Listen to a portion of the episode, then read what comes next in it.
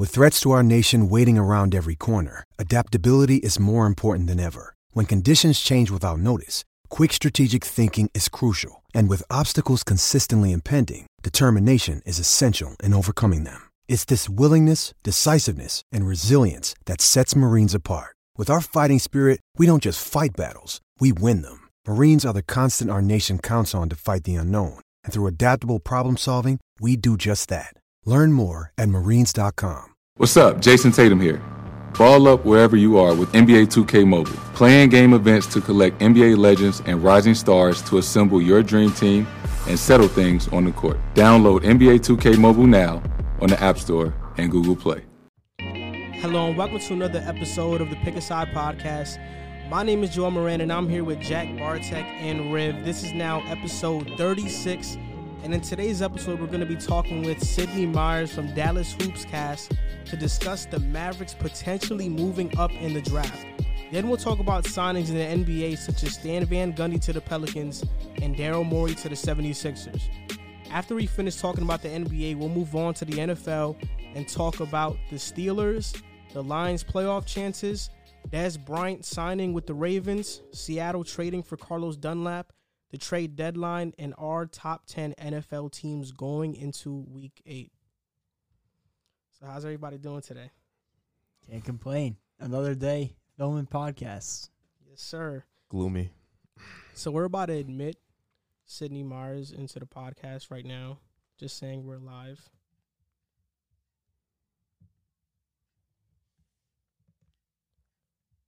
What is she, a Dallas fan? Yeah, she is. Really? Yeah, she's right. She's here right now. Oh, so she heard me? Yeah. Can you just speak so I could see if uh let me see. Hello? Hey guys, how's it going? Oh, wow. All right. Let me see which one are you. Okay. Yeah, I totally heard that. Okay, it's so okay. There's no shame in being a Mavericks fan. No, I didn't say it was shame. I was just like, I, I was just curious. I honestly don't know if I've ever met a Mavericks. Me fan. either. That's why I was just so Yeah, I It's haven't just confused. in, in this area, they're not very common, so it, it's cool to be able. Yeah. to, you know, it's been a it's been a wild decade. I feel like for the Mavericks transitioning from Dirk and that championship team all the way to now, when you have Luka, Kristaps, and you're building towards maybe another championship contender. It must be a pretty cool fanhood to have had over the past decade. Yeah, I mean, well, the Dirk part, yes, awesome. 2011 was awesome. After that, it's like it was kind of a roller coaster. It was a little rocky because, you know, they had the plan of always going after a free agent in the off season, which meant they wanted to have contracts that were either expiring or they would just sign one year deals. And, you know, naturally, you're not going to get a lot of good players like that. And so there was some pretty bad years. I mean, there were some years where they made the playoffs and they were kind of fun. Um, but yeah, leading up to getting Luka, obviously, if you have a top five pick, you're not a good team. So it was a little rough. Um, but I mean, now having Luka, yeah, it's it's freaking exciting. I love it. yeah, that's some good luck. I'm a Knicks fan, so I don't know that. you guys have my star player, the player I put so much faith in, Kristaps. Yeah, yeah. Um, that was uh we totally robbed you in that in that trade. I mean, not only did we get Kristaps, but also Tim Hardaway Jr., um, Trey Burke, who the Mavs waived, but, but then now they have him back and might Mm. keep him this coming season. So yeah, that was uh we won that trade. I mean, in my opinion, I know some Knicks fans feel differently, but They're it was a good trade for us. Knicks fans are idiots. So I got a question. Um, when that trade happened, were you ever high on Dennis Smith Jr. at all? Okay, so when the Mavericks uh, drafted Dennis Smith Jr., he was touted as like one of the steals of the draft because they got him ninth, and he was, you know, coming out of college, really dynamic. He was uh, this freak athlete, um, and so I had for him. I was like, oh my gosh, this guy, he's going to be so much fun. I mean, he he plays a lot like Russell Westbrook, not on that level, but like that's his style. And I was like, man, this is going to be so awesome. I mean, there were reports of like the Mavericks chest bumping in the war room on draft night. Um, so yeah, there were high hopes. But for me personally, um, once the season started, we could kind of see pretty quickly that he wasn't what we thought that he would be. And again, this is my opinion. There are some Mavericks fans who still believe in Dennis Smith Jr. And I mean, that's Well- fine. I don't have anything against him, but just in terms of like what I thought he would be, Mhm. you know, probably about halfway through the season, it was kind of like, okay, this guy, I thought he was going to be a rookie of the year candidate, and he was not that. So I, I kind of realized it by the end of his rookie year. And then once Luka was drafted and they just didn't fit, and Smith had these weird ideas about his role. Yeah, I uh, I lost faith in him pretty much by his second season. Yeah, I lost faith in him a couple games into the Knicks season. Actually, when the first Yeah. when the trade first happened and he had like a couple twenty point games, I watched him get booed. hmm I, I was pretty high on him. But then going into next year, I thought our starting lineup was gonna be Dennis Smith, RJ, Kevin Knox, Randle Robinson, and for some reason I thought that was a great lineup to put out there. You're optimistic. That's all it was. DSJ completely disappointed, and so did Kevin Knox. Like right now, I, I think both of them are pretty much trending towards being bust, in my opinion. Yeah, I mean Smith, he first of all, I felt bad that he got booed. I mean, that's just wrong. Like it's just you just don't do that. I mean, I felt bad for him. Um, but I mean, yeah, he has struggled and I think it's he I think it's more the mental aspect of the game for him. I mean, obviously again, you know, he is a freak athlete. He's very athletic. Um, you know, shooting it comes and goes. He's not he's not a terrible shooter. I mean, he's a he's a fine scorer, but I think the mental part of it of like running an offense, of knowing when to go, when to slow, those cliche things, how to use a pick. I think those things he hasn't quite figured out yet. Yeah, pretty much. You said it all. That's It's putting it funny. nicely. It's just funny, like how to use a pick. That Yeah, That's an Yeah, issue. That's an issue yeah. for a former ninth overall. That's an issue for a point that by guard. now. Yeah, no, you should learn by by the NBA. You should have that down packed, at least in some form or fashion. Okay, so yeah, it's a it's definitely a problem. But I mean, like I've heard some NBA players that some of these guys that come out of college, they're only there for one year, and sometimes they just it's not enough time to learn some of these things that that take years to learn. But then you have guys like Luka who just get it. So who To be fair, though, when he went to NC State, he wasn't really taught much. He kind of was given the keys and just went out there and played ball.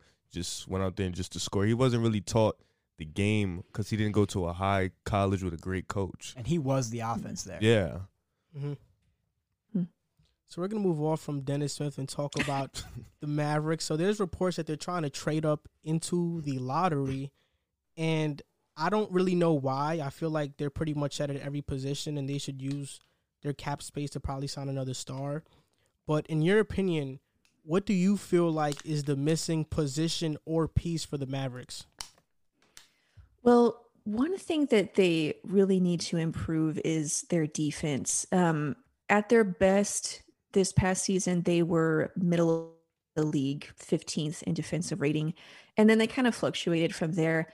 Um, so they need to improve their defense. I think at least a top 10 defense. Um, and that could come at any position. I know that the Mavericks have been linked to um, these versatile wings like Danilo Gallinari and Tobias Harris. And I know you guys talked about Danilo Gallinari on who the Mavericks should target. He would definitely improve their offense, but I don't think he would improve their defense. I'm not saying they wouldn't go after him, but it just surprises me they're linked to him. So, um, yeah, if they were going to draft a player, I would say that kind of player, a defensive wing. However, I read that report um, from Brad Townsend on Dallas Morning News that they were trying to trade up into the lottery. And to be honest, I think they they might use that pick, but I kind of think that they're getting assets to trade for a star because that was the report that they are desperate to get a third star. And so I kind of think that they're just willing to trade what it takes to get a lottery pick so they can use that asset to trade for a star. Yeah, because when I was looking at the draft prospects, the only people that I I thought that maybe the Dallas Mavericks are targeting them is probably Obi Toppin, because I know Atlanta they want to trade out of the sixth pick.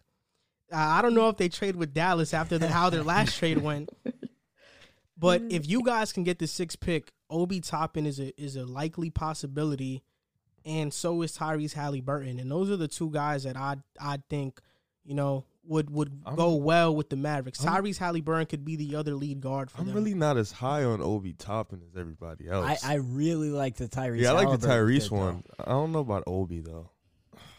Yeah, I am. Um, I, I don't know. I, to me, like there there are some gems in this draft, but no one is extremely excited about this draft class. There are some really good players, and you guys mentioned a couple of them, but um, when I look at the Mavs and their history, they rarely trade up in the draft. Like at least over the past 10 years, we'll say. Like the last time they traded up in the draft was to get Luka Doncic. And there's not a Luka Doncic in this draft that we know of. I mean, other than that, the Mavericks have always traded down including the year when Giannis was available at their pick, they traded down. So that's why this report of them wanting to trade up into the lottery, it just it doesn't fit the Mavericks unless there was a guy that was the next Luka. And I since that guy isn't there, that's why I think that this is more just a smaller move that's part of a bigger play. So do you have like a third star in mind? Like if you had to trade somebody, who would who would be the person you would take? I mean, there's been a lot of like talk among Mavs fans about guys like Jrue Holiday and Bradley Beal and Victor Oladipo, even Chris Paul. And I think all those guys would fit. I think that like I think that's more Mavs fans talking more than any insiders. Like I don't think the Mavericks they haven't been linked to any of those guys. I would love to have Victor Oladipo or Bradley Beal. They're the kind of like the kind of wings that the Mavericks need in terms of um, playing defense, but also being dynamic playmakers because that's what the Mavericks really need is another playmaker so that Luka doesn't have to make every single play in terms of either scoring or getting the assist. So Oladipo and Bradley Beal, I love those guys. I don't think the Mavericks are actually going after them. Again, the two guys that I've heard that were in that report were Gallinari and Tobias Harris. And I think both of those guys fit too. They don't necessarily improve the Mavericks defensively, um, but they would fit into the offense perfectly because both of them are actually kind of the same player when you look at them. They can make plays, they're versatile scorers, um, they fit into uh, roster spots, you know, in the starting lineup that the Mavericks have. They fit into their system. So those two guys, I mean, yeah, even though they wouldn't improve them defensively, I think, yeah, they would be a much better team with one of those guys. I actually found it really surprising when I heard this report about the Mavericks wanting to trade into the into the top few picks to find the third star because you contrast that with the Hawks who had a similar report of how they were going to try and find the third star by trading out of their sixth pick. So I do like how you're talking about it might be a smaller part of a bigger move for a star. And two of the names that you said that I really liked were Victor Oladipo and Jrue Holiday. I think, like you mentioned, they're missing a little bit of that playmaking, but also defense. And both of those guys would bring exactly that. So I think that, like you mentioned, targeting a, a defensive centric player, maybe not defensive centric, but a good defender would be the yeah. most important thing because I feel like they don't have that right now. Yeah, I mean they have. So obviously, Kristaps Porzingis, he can block shots. Um, they have Dorian Finney-Smith, who is a very good defender. He's basically a three and D guy. They have some guys off the bench. Um, Maxi Kleber, who has started intermittently, he's pretty good defender. I mean, they have some of those guys, but for the most part, you're talking about Luka, Hardaway. You know, these guys are not extremely dynamic defenders. And so, yeah, improving on that end would help. But I mean, it's like usually when you talk about a championship team, so people talk about defense wins championships, which is true. Um, you generally would have to have like a top five offense and a top five defense. I don't think there's a player that makes them instantly like go from 15th on defense to a top five defense. Absolutely. But if they can get into like a top 10 defense and then pair that with an all time great offense, I would take my chances with that. Maybe Isaac Okoro if they were to move up. One guy that I was actually thinking of was a guy that you've mentioned a lot for the Knicks, Devin Vassell. Yeah, I was thinking of him too. Great three point shooter, really good defender at his position. He's coming from Florida State. I love what Leonard Hamilton does down there, so you know he's going to be well coached coming into the league. And I, I, just think that he would fit perfectly into this lineup that they have. Another guy from Florida State I was thinking was Patrick Williams, versatile six nine forward. He locks down mm-hmm. and he's athletic too. So I was thinking those three guys, Okoro, uh, Williams, and Vassell would be good pickups for the Mavericks. But when when I look at the Mavericks assets, it's like they have the 18th overall pick and the 31st pick in this draft. I don't think that's enough to move up into the lottery. Maybe like late maybe in the 12. lottery. Yeah, maybe late, but not – not enough to get a player that's A actually going to make Vassell, an yeah. impact right away. So wh- when I look at that, they'd have to give up a player too, and I don't think the Mavericks have any players that I would want to give up. I would not want to move off of Dorian Finney-Smith or Kleber. The only person maybe I'd move off of is Jalen Brunson. Yeah. It's like their only asset that I'd be okay with trading. Yeah, so the report is that the Mavericks are willing to trade anybody not named Luka or Kristaps. So Mhm. I agree with you. Like I love Dorian, Maxi, Seth Curry, Brunson, all these guys. I love them, but apparently the Mavericks are they're in win now mode. And so willing to trade whatever it takes to get whether it's they see somebody in the lottery that's just worth it or um, just getting assets to trade for a star. They're willing to do what it takes, um, which is another reason why I'm not so sure that they really are going to use that draft pick. Why they might just be using it to get assets. It's kind of like, like you know that story of that guy that traded a paperclip for something that eventually turned into a house. Like these guys that they have maybe aren't worth a star, but if they can flip them for a lottery pick and then take their three picks plus whatever players are left, maybe you know they can get a star with that and they call it a win. We'll see. Do you agree with the mindset though, win now mode with Luka being this young and Porzingis still being this young?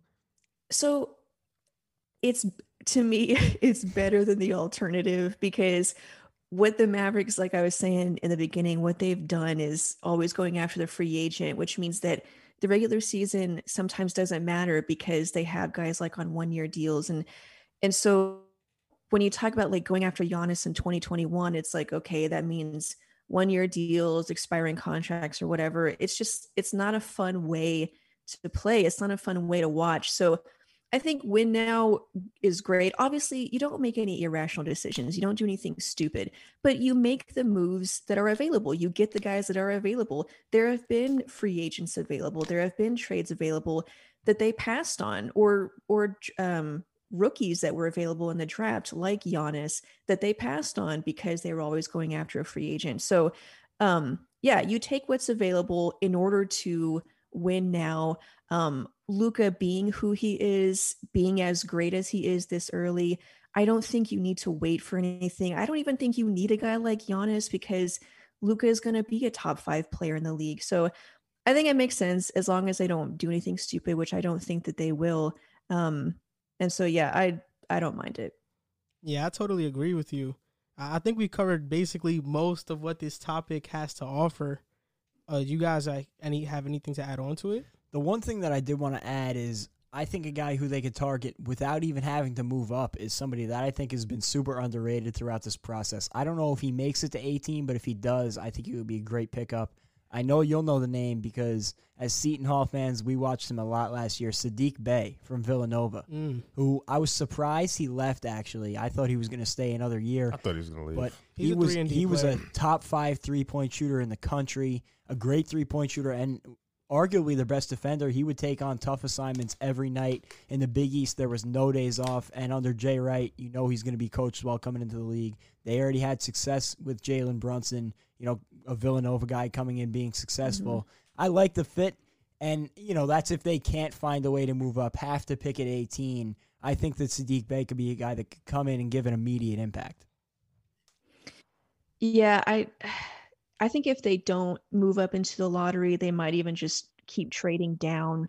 Um, that's just a guess, again, based on what they've normally done. But I will say, if they want to trade up into the lottery or if they want to make some kind of trade, they have a way of always winning trades. And I mean, you know that we were talking about the Knicks trade Knicks, and how they they yeah and i mean donnie nelson he's just good at winning trades i mean even if you go back before the Kristaps porzingis trade and look at some of the ones they made to get tyson chandler and raymond felton from the knicks they traded jose calderon samuel dalembert You guys are wayne ellington Oh um, you know, before that, in order to get Darren Collison, who became their starting point guard, they traded Ian Mahinmi, who was you know, really nothing at the time. To get Tyson Chandler the first time, they traded Matt Carroll, Erick Dampier, Eddie Najera. Like they always have a way of winning trades, like just ultimately winning trades. And so if they want to do it, if they see something, then I know they're going to win that trade. And I know they're probably going to get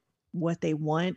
whether that's, you know, getting somebody in the draft that they think no one else can really see the talent of, or if it's just using that to get a star player. Um, trades is like that's what Donnie Nelson does. And so when I hear that report, I get excited about it. Yeah, definitely. If you said it, they have a way of winning trades, so they'll probably win whatever trade they make if they decide to move up or if they decide to trade down. Yeah. So I want to thank you for being on the podcast and doing this segment with us. Uh, so you can find Sydney on Dallas Hoops Cast.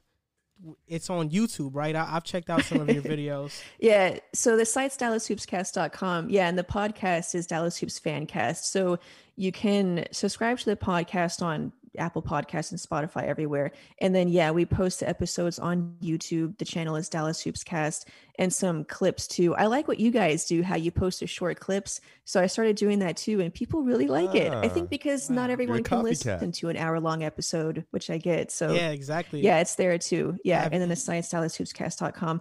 By the way, I love y'all's show. It's really great. I love listening to it. So this was a pleasure to be on. Thank you for having me. Thank, Thank you. you. Thank you. Wait, we where appreciate can, it. Where can we wave? Can she see us? The camera's I right can there. see all of you guys. Oh, yeah, we can't this, see we you. can't see only, you. Yeah, only because it's weird because the computer in front of me Yeah. is the one that I can see you on, so they can't see you. That's why you saw him peeking because he can't see you. Oh, that's funny. And hopefully, okay, cool. hopefully, we'll talk again during the season, and the Mavericks will uh will be able to find that guy and make a little bit of a run. Definitely, I hope so. I'm uh, looking forward to that. All right, so thank you. Take care. Cool. I'll see you guys later. Bye. Bye.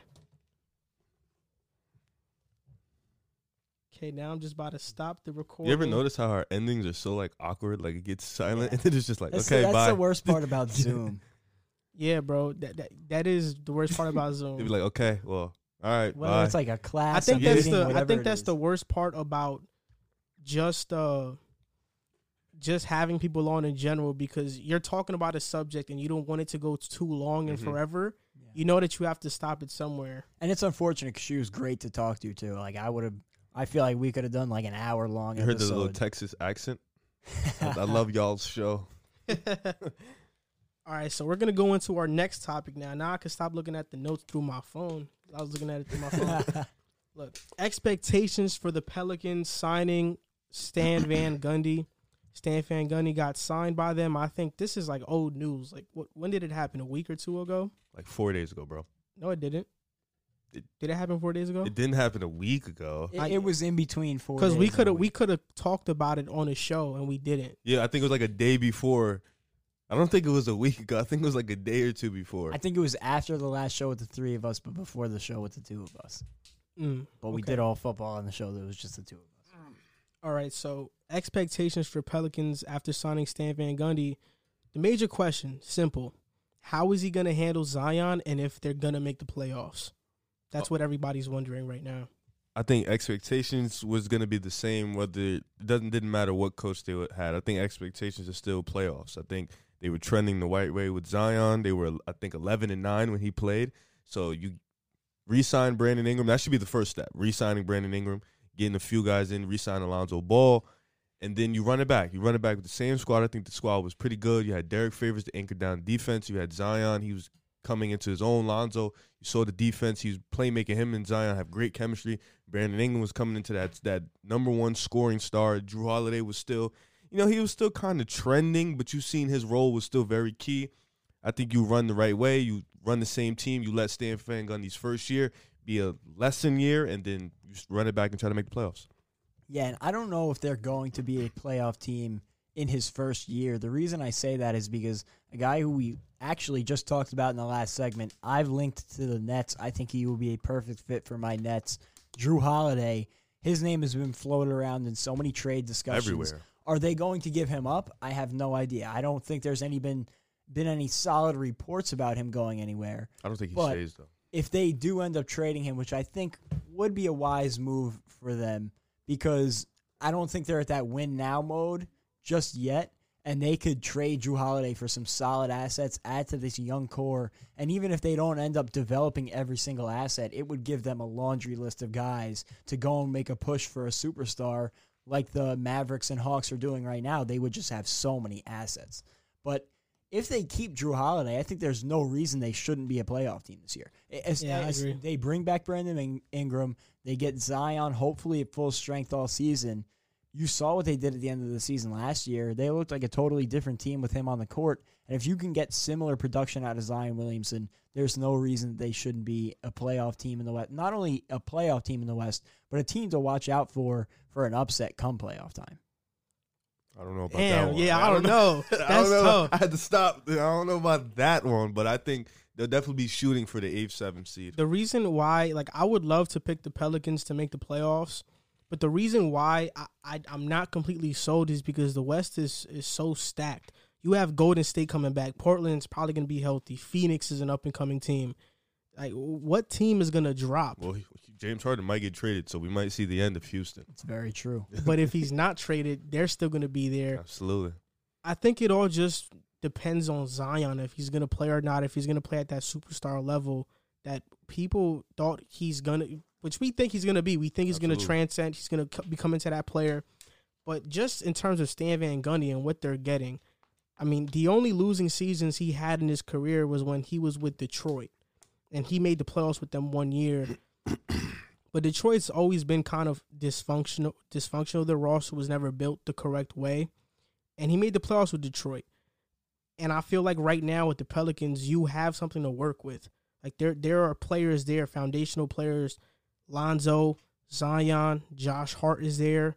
You have Brandon Ingram, Derrick Favors, like you said. I like Nicola Nicola Melli, whatever his Stretch name four, is. I like him too. I know his last name's Mello. I'm not Melly. I I'm not it's sure about his first name. Jrue Holiday, like you mentioned, Nickeil Alexander Walker. I feel like he can turn into a great player too. The reason I just can't pick him to make the playoffs is because the West is so stacked. It's just so stacked. I, I- they're gonna fight.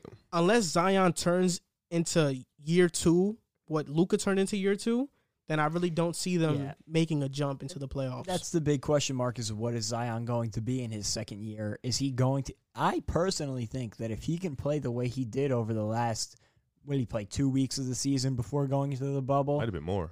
I, I honestly think games? that they can be a, a, si- a seventh or eighth, maybe even a sixth seed if he plays at that level all year. But that's a huge question mark considering it's essentially his rookie year. he uh, barely played last year. He's going to go through those growing pains that every rookie goes through. And I just have my doubts on what he's going to be in year two. The questions obviously going to be on Zion, but I'm I'm I feel like questions should be asked on the supporting cast. How is Brandon Ingram going to improve his game more? How is Lonzo Ball also going to improve his game more? Jaxson Hayes, how the guys, not just Zion, but the other young guys, how are they going to come into? Okay, this is year two. Zion's healthy. We know what we are. We know what we do. We got a new coach. What are we going to do? So I'm I'm pretty interested to see you got them. S- Like you said, the Suns, the Kings are still around. They're still a young team. You got the but they're Warriors. coached by Luke Walton, yeah, he is terrible. so terrible. I kind of discount them. The Warriors coming back. We got a lot of teams in the West, so it's gonna be interesting to see who's who. They have the 13th pick in the draft as well. What do you think they'll pick I think Aaron missing? Nesmith small falls to them. at thirteen? Yeah, That would be a great value for them at 13. And, and it's just another case of building And assets. I think if they get him, they're gonna trade Jrue Holiday faster than. yeah, most likely and, and he can shoot. He I- can shoot. I know he when lefty, he was right? No, he's ready. Right? He when he like was mentioned with the Nets, I was hearing that there was going to be packages of Spencer Di- Spencer Dinwiddie or Caris Levert and Jarrett Allen and a pick. That's a huge haul.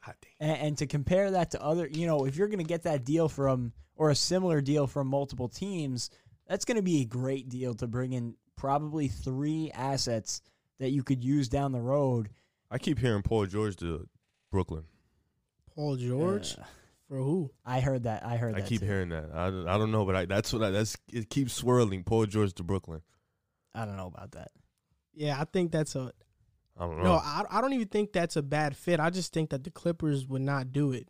There's nobody on the Nets that they would take Spencer for Paul Dinwiddie, George. and Caris Levert? Dinwiddie and Levert for Paul George. I wouldn't do Levert, it. And Jarrett, Jarrett Allen, Allen? and a pick. I wouldn't do it for Paul George. I wouldn't. Do I mean, it if you realize, fan. if you realize as the Clippers, if you realize this is not going to work and Kawhi's going to leave, then I, think, you pull the I trigger. think that would be faster than for the- normal. I think it would be great for the Clippers. I think they need a change. What's weird about the Clippers is that Kawhi, if he leaves, it just makes no sense because he wanted to be in LA in the first place. Well, his contract is up next year. No, yeah, it is, and I think if they're not trending towards winning, he probably does. But That'd it's weird. Where's he gonna go? a, they got a lot to figure out He this can go- season. Go to the Knicks. I'm I'm sure Montrezl Stop. is gone. They're gonna have to find a playmaking guard. I know they were. They linked- they've actually they- been talking they to were get linked Rondo. Yeah. which would be a big mistake if the Lakers let him go. But if they did, that would be a great signing for the Clippers. But they need to find a playmaking guard.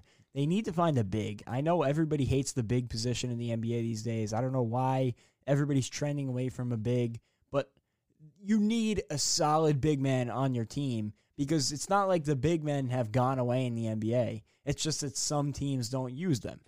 But you look at guys like Anthony Davis, Nikola Jokic, you know, Joel Embiid, they still exist, and you're still going to have to guard them if you Cat. want to work your way to a championship. Karl Towns, I don't know if Yeah, you'll have to to get an through him to go to a championship, but well, I'm just be saying, you know, big in the. West, you know. like they're still there, and I think that that was a big weakness of the Clippers last year, and it killed them in the Nuggets series because every possession they had to throw a double at Jokic, Because Harrell and, always sucks. and he would throw the swing pass, and they shot the lights out of the ball, and that is what beat them is because they didn't have a defensive scheme except for double Jokic. So I, I feel like they have a lot of changes they're going to have to make to their roster. I don't think that trading Paul George would be the worst idea considering the way things ended this past season. And I'm not even trying to hate on Paul George. It's just I don't know how much things are going to work out there. I think his trade value is extremely low right now. Yeah. So You- it wouldn't be the best time to trade him. Pennies on the dollar. hmm Yeah, considering what OKC got for him after an MVP like season, they got they got a lot from LA. It's not it's not often when you find a great GM available on the market, but it Who's happened this time. Daryl Morey. Oh, I'm sorry, you confused me. That you were talking about like Philadelphia Philadelphia signed Daryl Morey, and I think this was a great move. Pe people talk about how his first move in Philly is kind of trading Simmons because he can't shoot, but I think that's wrong. Like I think Daryl Morey isn't super fixated on these analytics, and well, he is fixated on these analytics, but, Ben Simmons fits analytics. He's just not a yeah, great yeah, yeah, shooter. yeah. People confuse analytics for just shooting numbers when realistically it's not that. And Ben Simmons does so much on the floor. He assists that on the analytics loves. I think last year he assisted on the second most three point shots made. He's a great defender, one of the better perimeter Ben Simmons defenders is a in the great league. player. I think we can all agree he's a great Yeah. player. He just doesn't want to shoot the ball. He's three just ball. a. I think Ben Simmons is a great player, but he he's a liability. he's not a superstar. He's not a star player. Uh, He's a role role player to role whoa, role to great player. Whoa, I Yes, consider him I a star. think so. I consider a star. No, I, I don't think he's a star because okay. Do you think Ben Simmons can be the first or second best player on the championship Yes. Yes. I don't think first, so. Not the first. I think he could definitely second. be the second. I second. think I think Ben Simmons is, is Draymond. He needs a he Oh my needs God. he needs a Clay and Curry. He needs a Clay Draymond and was a Curry. star at a point in his Whoa. life. Draymond, yeah, but he was a star, but You could be a that, third that's star. what I think Simmons is. Simmons is a 16, 8 and 8 guy. He's not a 25, 8 and I 8 think guy. he can be a 20 to 25, 8 and 8 guy, listen, though. listen. I have been one of the biggest so. critics of Ben Simmons that you can find. And when it comes down to it, I think that two years ago after the net or during the Nets playoff series against the 76ers, Jared Dudley hit the nail on the head and got killed for it. In the half court, Ben Simmons is a, Yeah, an above 2.0. average player. He's an above average player in the half court. But on the fast break, defensively and, and playmaking wise, he is one of the best in the league at those three things. And I think that qualifies him to be a star. when I say role player, I don't mean it Yeah, in, the, in the way bro. that you guys are taking it. I What get I, what meant you're it, saying. Khris Middleton, can we agree he's a like a role player? He's he's playing a role to a superstar to Can you, win. can you use a different? All right, can you just use a different word? Uh, Like I feel like role players really just dope. Like it's just discrediting these players. when you talk about Giannis, you, you, who his, we say his role players have to step up. His That includes Middleton. I think, yeah, I think Ben Simmons is a role player, sidekick kind of guy. He can't be the best player on a championship team, and I don't think he can How be can the you second say best that though? either. At twenty, he's twenty three. How can you say that that early? because though? when we when you've seen players in the league for a while, you kind of know what they're gonna be. He's a better Draymond. that's pretty tough. He's a better Dray, yeah. Draymond's a great player, but he's a role player. So you mean to tell me, hypothetically speaking, if he gets a jump shot, he can't be the He's best? He's not gonna get a I'm jump saying, shot. hypothet- if he gets a jump shot, even if he gets But a we mid have range, to- if he gets a mid range and a post up, he can't be the second best. But we have to championship team? stop saying that. It's been how many years he's I been in the league and he doesn't have any of that. I Twenty think though. I think It right doesn't now, matter. I think right now, without the jump shot, he could be the best player on the on a championship team. Oh, hell Oh, no, no. I didn't say that. but I didn't say but that. the team needs to be constructed the right way, and it, it depends. So let's just Explain go that. crazy here. Let's go crazy here. Let's rewind time to last season. Say instead of trading for Russell Westbrook, the Rockets went out and traded for Ben Simmons. They would you be- don't they think would be they could have been, a, and they didn't trade Clint Capela. They couldn't have been a championship oh team. hell no. Clint Uh, Capela and I Ben think, Simmons. I think you still need to trade Clint Capela, but I think they would have been Or- better or- with Ben Simmons. okay. they wouldn't they have been. tra- a cha- they lost. They if they, they- would have lost. That they would have lost to L.A. if they traded Clint Capela Yeah. for a, sh- a a big man that could shoot, because I think that not having a big man hurt them last year. But then again, Ben Simmons could have really helped out defensively with LeBron James and Anthony Davis. But I think that- Houston lost because they left Westbrook open. They they, they do that to Ben Simmons. Leaving Simmons open Yeah, but the problem is, is, Westbrook is way thinks, better than leaving Westbrook, Westbrook, open. thinks he can shoot. Ben Simmons knows he can't shoot. But That is a what, but what but what is but what is Simmons if he's there? and he just Defensively, the he's he's literally he he will literally make your team ten times better than when you had Westbrook. no, he, he is a great defender, but And I don't think he can be a ruin championship possession. team. He's even a he, he better can be the best five. player on a championship team. I mean, if you play Ben Simmons, uh, uh, Ben Simmons could have honestly played the five. PJ Tucker could have moved to the he's four. a better five than James Harden could've. ran the point guard. And what would have happened when he matched up with AD? he could guard If- him if- better than PJ He, Tucker. I'm he sorry. could he could have at least slowed him down. he he, he would be able to guard LeBron better than any job y'all were doing at the moment. And when you look at it, when you look at that series, I think personally, what killed you most was the possessions that Westbrook wasted, whether it was turnovers or bad shots. He really hurt you guys late in a couple of games Yeah, but that ended up killing. we say this like we haven't seen Simmons in the playoffs. That is He true. he's bad in the playoffs. That's a fair point. offensively. That's a fair point. offensively, he's bad offensively. But again, like Riv said, he's 23 years old. I'm still gonna give him. I'm. I have not given up on Ben. I Simmons think I've whatsoever. already seen the player that Ben Simmons is. He's a facilitator, a great defender. He's not an aggressive scorer, and that's fine. But I think they can build around Simmons in the way that you just bring in shooters and Daryl Morey does this thing. I mean, in 13 seasons as a Rockets GM, he has eight straight playoff appearances. It could be because of that man, James Harden, fear the beard guy. He has zero he was there for 13 seasons. yeah. Okay. He has zero losing seasons as a GM in Houston. They were the top two offense out of three years, three times in the past four years. And he's not complacent. He's made 77 trades in 13 seasons as a GM. So he's gonna he he knows how to make trades. He's gonna always try to get teams better. And now Philly has Doc Rivers. They just got Sam Cassell.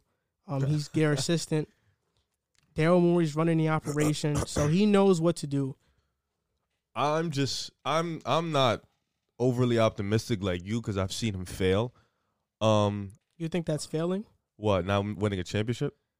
uh, Golden State was in their prime. I don't think just because you don't win a championship that's failing. I, oh, okay, He's right, failed let- James Harden. Yeah, okay. I want to say that he's failed James Harden. He hasn't necessarily. Let me not say he's necessarily failed. I just think I, I don't want to jump to conclusions because they still have Doc Rivers. So I want to see what's his next movements and what he's gonna do for the next couple months with Ben Simmons and Embiid before I make my final judgment. But I do want to say this is the first step in a good move. You're bringing in a guy who knows how to make the playoffs, who know how to make moves.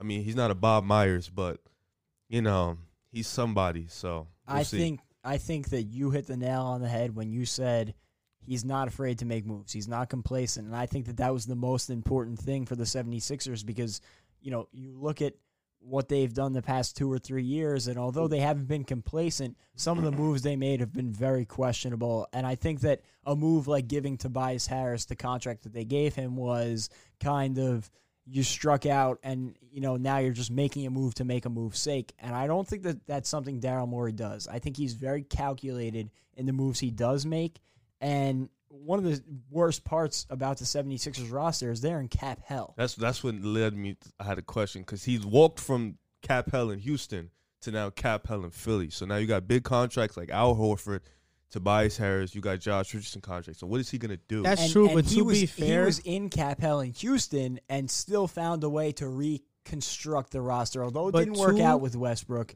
you know he be knows how to operate under those circumstances to be fair, Philly has a much better roster.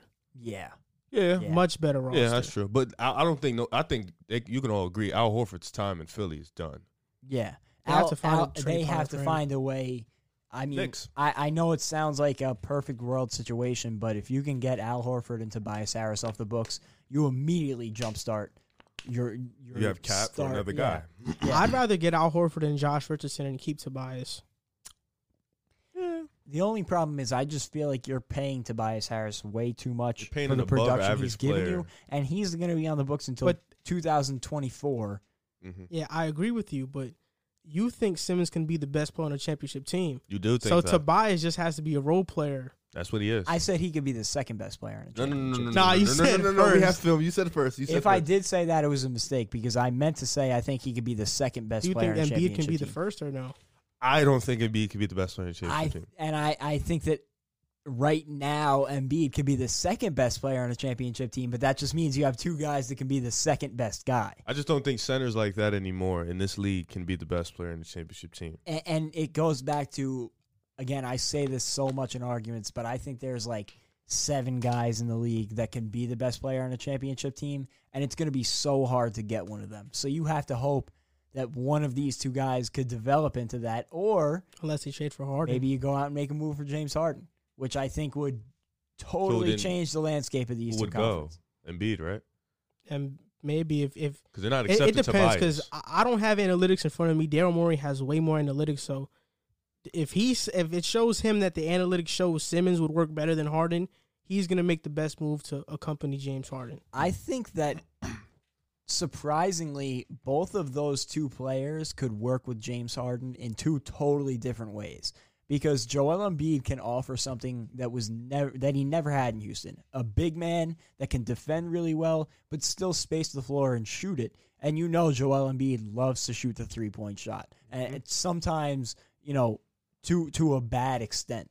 And I think that it would be a good fit in that sense. But then Ben Simmons can also be um, I don't want to say smarter Westbrook, but a more self-aware Westbrook where he's not going to waste away possessions on bad shots, but he's going to be able to facilitate and defend better than Westbrook while also adding another great ball handler to that lineup and taking away some of that responsibility from James Harden. It, it also depends on also Doc Rivers' system too. I think we're forgetting that. What system is he going to be able to play? Because I think that's going to either benefit or hurt either Ben Simmons or Embiid. So whoever guy they keep is going to have to run a Doc Rivers like system. Either one will be better than Brett Brown's. Yeah. So Absolutely. they'll make a better. They'll be better in that aspect. But will it be better than Mike D'Antoni's? no, absolutely not. I, I really do like the move for Morey, though. I think he was a great candidate for this job. I think they are a team that needs to make some moves. Otherwise, I don't see them going anywhere because this current roster construction, while it can be very, the ceiling is super high for this group, but I just don't think that they're ever going to hit that ceiling. And I think that they need to make moves in order to make a run for the Eastern Conference. And Daryl Morey, Daryl Morey, like you said, is not going to be afraid to make those moves. Yeah. So that's going to do it for a basketball portion of the podcast. Now we're going to head into football, my favorite sport that I like to watch and talk about. So the first topic is Are you in or out on the Steelers being the best team in the league? So, Riv, tell me first Are you in or are you out? I'm out only because I think the Chiefs are the best team in the league. But it's not a bad thing, you know. I, I think the Steelers are definitely top three. I think they're behind Tampa right now, especially now that they're about to get AB walking in. So I think I have the Chiefs, Tampa, and then the Steelers. I do think the Steelers are very formidable though, and they can put up a matchup against the Chiefs. But I have the Chiefs as the best team in the league. How about you, Jack? You actually stole what I was going to say, and I was going to say it might be a little bit of an unpopular opinion at this point in time because the Chiefs have looked human this year, but we saw what they can do last year, and they only added to that offense this season. And, you know, if you're asking me what I think based on what I've seen this season, the Steelers have been the most impressive team in the league to me. Maybe you could say the Bucs, you could make an argument, but they had a slow start. The Steelers have been really great all year long even after losing Devin Bush, I said that was a concern for me when he went down. They didn't miss a they didn't miss a beat against a really good Titans team. So they have impressed me more than anybody in the league. I think they've been the surprise of the NFL so far, but I can't bet against the Chiefs especially come playoff time. They have Patrick Mahomes, who I think is the best quarterback in football, even as well as Russell Wilson or Aaron Rodgers or anybody else has played. Patrick Mahomes is still that dude. That offense only got better from last year. And you saw what they did in the playoffs. Although uh, at times they might not look like the best, when they turn it on, there's nobody in the league that can stop them. The Steelers aren't the best team. The Chiefs aren't either. But the Steelers aren't either. I know I'm, you're gonna I'm say. out. I'm out on the Steelers being the best team in the league. Yeah, I'm gonna save it for the power rankings. I, Who's gonna be I, number I already know who he's going to say. But I think the most successful team right now in the regular season is the Steelers. Absolutely. Well, you can say that because They're they're, the undefeated. Yeah. only undefeated team left. They're six in defense, six in offense in terms of scoring. They're first in yards allowed, third against the pass, first against the run. Big Ben is having one of his best seasons in, in a while, and a rookie is leading them in receiving, Chase Claypool. And I think that's the they they found their number one. I think Claypool can be a number one. And I always thought Juju fit into that number two receiver the best. We've seen it last year when he was he was forced to be the number one. He he had a really down season. he was getting even though- double teamed a lot. He was hurt. I, that's what happens when you're number one. they though. didn't really have a, a very formidable number two. I mean, it's easy to say Claypool could be the number one when now you have two, three guys running out Yeah, there, so you can't double Johnson has team. gotten You know, so much better, and Juju. yeah, but I just when when I see Juju, I don't see a number one. oh, that's understandable. Claypool, his physical tools, how fast he can run, how tall he is, I think they're the same how age, strong too. he is, I think he can be a true number one. But the Steelers, I just, they're not the best team. Like I said, they're the most successful. And I also feel like their competition this year has been really, really bad. I mean, the only, the toughest team they faced were the Titans. And the toughest teams they're going to face going forward are the Ravens twice Mm. and the Bills, and that's it. So that means you had four tough opponents all year. You know, because I don't count the Browns as a tough opponent, especially to the Steelers. I don't. It's when a we're talking about this- game, though. I don't. I don't call them a tough opponent. I opponent. count. I, I count them as a tough opponent. The Bengals, I Yeah, don't okay, count that's as not. a tough yeah, opponent. not. Uh, But let me just go here because I only wrote down the tough opponents that they have. But look, just look at the schedule that they've had so far. I think we talked That's, about how bad yeah, their that- schedule that's is. been the biggest knock on them. Got to win so them, they they beat the Exactly. Giants, not tough opponent, not a tough opponent. The Broncos, the Texans, the Eagles, the Browns, the What the hell was Titans, that supposed to mean? The Ravens. Now next up they got the Cowboys, the Bengals, the Jaguars, the Ravens, Washington, Bills, Bengals, Colts, and Browns. Well, their their schedule the whole season is pretty easy, except Yeah. for the Ravens twice and Gotta they have win the 'em. Titans. Like But- I'm not sold on the Colts. I'm not sold on the Browns being a, a team that can compete with the Steelers because I think the Steelers are an elite team. I think the Colts and Browns are, are good teams, but when we're talking about good versus elite, I I just don't count that as very good competition. Uh, I'll say this though, they have looked elite regardless of competition. Like you said, I believe they're first against the run or first against the pass, third against First, the run, first against the uh, run, third against the pass. which is insane. No matter who you're playing, and you contrast that with a team like we've talked about a bunch, the Buffalo Bills, who haven't played a great schedule, but two times they've played the Jets, who are far and away the worst team in football right now, and they haven't impressed me. The Steelers, regardless of their competition, have come out and and I was anti Steelers at the start of the season. I'll be the first to admit it.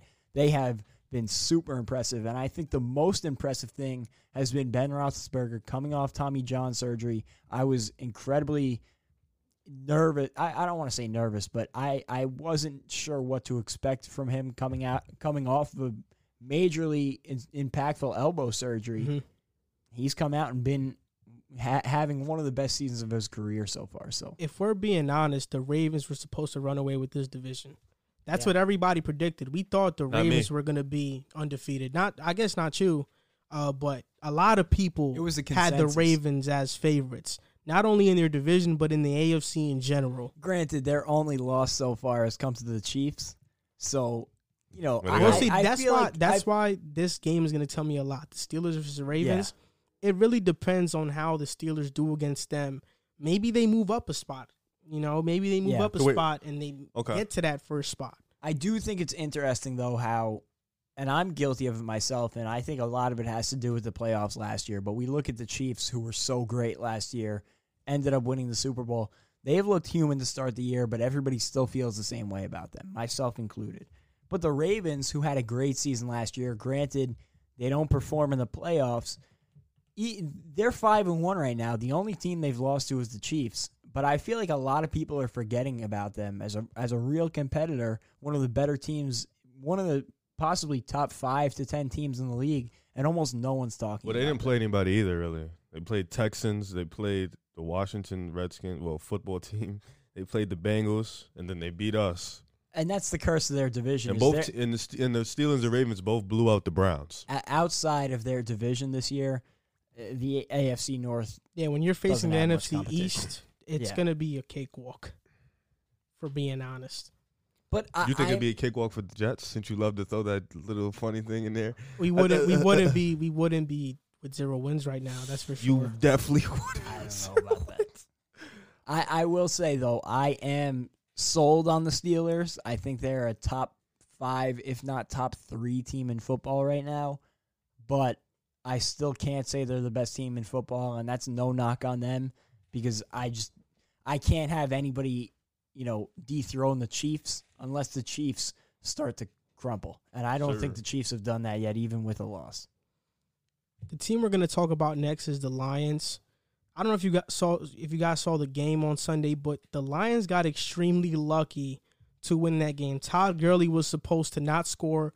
There's video of Matt Ryan telling him not to score, not to score. And Todd Gurley scores. You can debate on whether that was on purpose or by accident. If you're asking me, I thought that was kind of on purpose because he should have dropped. You ran about six more yards to score that touchdown. I will say I felt the same way at first. I saw an angle of it though from the from the sideline. That somebody pushed him. He got pushed, so maybe he did lose his balance. But It looked either way. it looked like he did it on purpose, but okay. The Lions, with under a minute left, Matthew Stafford, he's clutch. He threw a touchdown to T.J. Hockenson. Hockenson, Matt Prater made the game-winning field goal, the extra point, and they won a game. The Lions usually lose these type of games, but the, the Falcons are so cursed that they ended up losing it. They're now sitting at three and three, and a lot of people are wondering Nope. Are they going to make the playoffs? Can they make a playoff push right now? They just No. traded for Everson Griffen, No. so you don't think they have a chance I'm at looking, all? I'm looking. the teams in front of them: Green Bay, Seattle, Tampa, Chicago, Arizona, the Rams, Saints, Niners, and then, of course, my division. and considering the wild card, you're almost guaranteed to get two playoff spots out of the NFC West. So yeah, if they if they have to catch up to somebody there, that's first things first. I mean, in my opinion, And the Niners are starting to get healthy, and they're starting to win. yeah, they, they I think they are healthy ev- now, all four of the teams in that division. except for like Raheem should- Mostert. Yeah, all four of hurt. those teams in that division are playoff worthy teams. With me, I, I love the Lions. I love Matt Stafford. He's one of my favorite quarterbacks. It's not looking too good for them. but I think they're one of the be- mo- they're one of the better teams in football in terms of talent. Mm-hmm. Talent, their coaching just isn't there. Was it Matt? They Patricia? do, yeah, they do great in the first half. For some reason, when they get a lead, Matt Patricia goes into this soft zone, and then he runs the ball more on first downs, and they end up losing in the second half. But the Detroit Lions, they're three and three, and I feel like they could easily be four and two or five and one right now. Every single game that they've played, they've had a double digit lead in that game against the Saints, against Green Bay. They should have beat Chicago if DeAndre Swift didn't drop that pass. They they should be four and two, and, and I feel like that's a common story with the Lions. Last year, the same thing. Should be, They should should be. have been four and one or started out. They could have realistically started out five and zero. I always say this about the Lions, but it, it just rings true. They have the talent to compete, and they show it every single week that they can compete with any single team. But when I look at the schedule, I just don't see Mm. that they can get up to nine or ten wins, which I think is what they're going to need in order to make the playoffs. And with this like with this gauntlet NFC because NFC is deep. dude, I just don't see like, and that's not a knock on Detroit to not make the playoffs. They're a talented team, like you said. If And they were in the NFC East, they would have they would make it. yeah, prob no, probably because they're talented and they were a little banged up in the beginning of the season too. But looking at the teams that are ahead of them, I just don't see with the Niners getting rolling. Saints are starting to get healthy. You got the Rams. Arizona's starting to win. Chicago's still in the race. I just and Tampa Bay is starting to get healthy. So I just don't see them catching up to anybody. It's not. even. Yeah, I agree. Uh, before sorry, sorry for No, cutting no, you off, you're but even like the teams that they're gonna face, the Colts, they're a good team. It's not a walking game. The Bears, they're a good team. The Packers, They- the they gotta- Titans, the Yeah, Bucs. Those those are five hard games. Very hard if you games. lose those five, you that's eight losses. You lose right two there. of them. You're And- still gonna be. You're gonna be stuck. And I was gonna say, I think that what's really gonna come back to kill them is DeAndre Swift not catching that pass. Because if you tell me they're four and two right now, They're in front of San Fran. I think that Indiap- Indianapolis, Minnesota, Washington, Carolina, Houston, and Minnesota again are all games They that can they win. can very. I shouldn't say very easily and win, think but they they, can can, beat easily Chicago. win those I games. think against Washington and the Vikings twice, and the Texans, they should. They, E- they're easily- they're favored easily in winnable those. games. Yeah, and the then Panthers is probably a toss up. and then the Panthers. Mind you, the Panthers and are the right behind Colts. them the too. Panthers and the Colts, those would be tough games, but I think that they're evenly matched. They're, they're games they should be right and in. and the Bears as well. but Absolutely. Bears. even the Bears, though, I think the Bears are. are Well, they- I I, the I give beat the them Bears with a slight. what? Mitch. No, the Lions oh, they almost lost beat them. that game. I mean, they lost the game and Mitch was playing, right?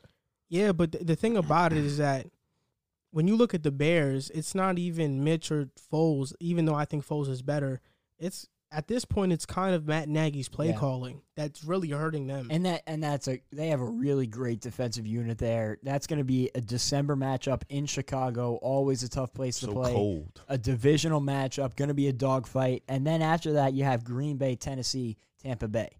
So Mhm. right now, you know, I'll I'll say I could see them getting to nine wins.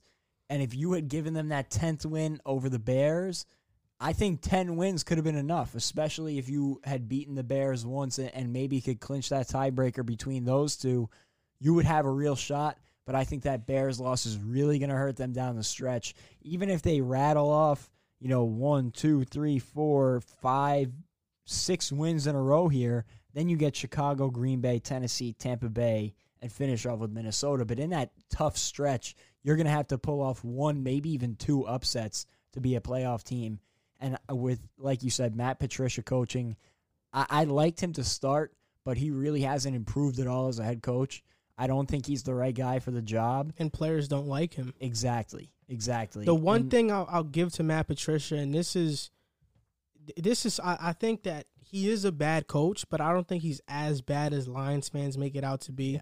Because when I have a head coach in Adam Gase, because we're both Jets fans, we can't even move the ball. Like we can't even move the at least ball. at least they get leads. Detroit, at least they're competitive. They lose in, in heartbreaking fashion, but They're competitive. they are there. yeah. We are not there They at just all. they just can't hang on to a lead, which I think is going to really hurt them come those tough games. They're going to have to pull off an upset because all those teams have a potent offense, and you're going to have to find a way to Stafford, stop it. man. So, I I think they have playoff talent.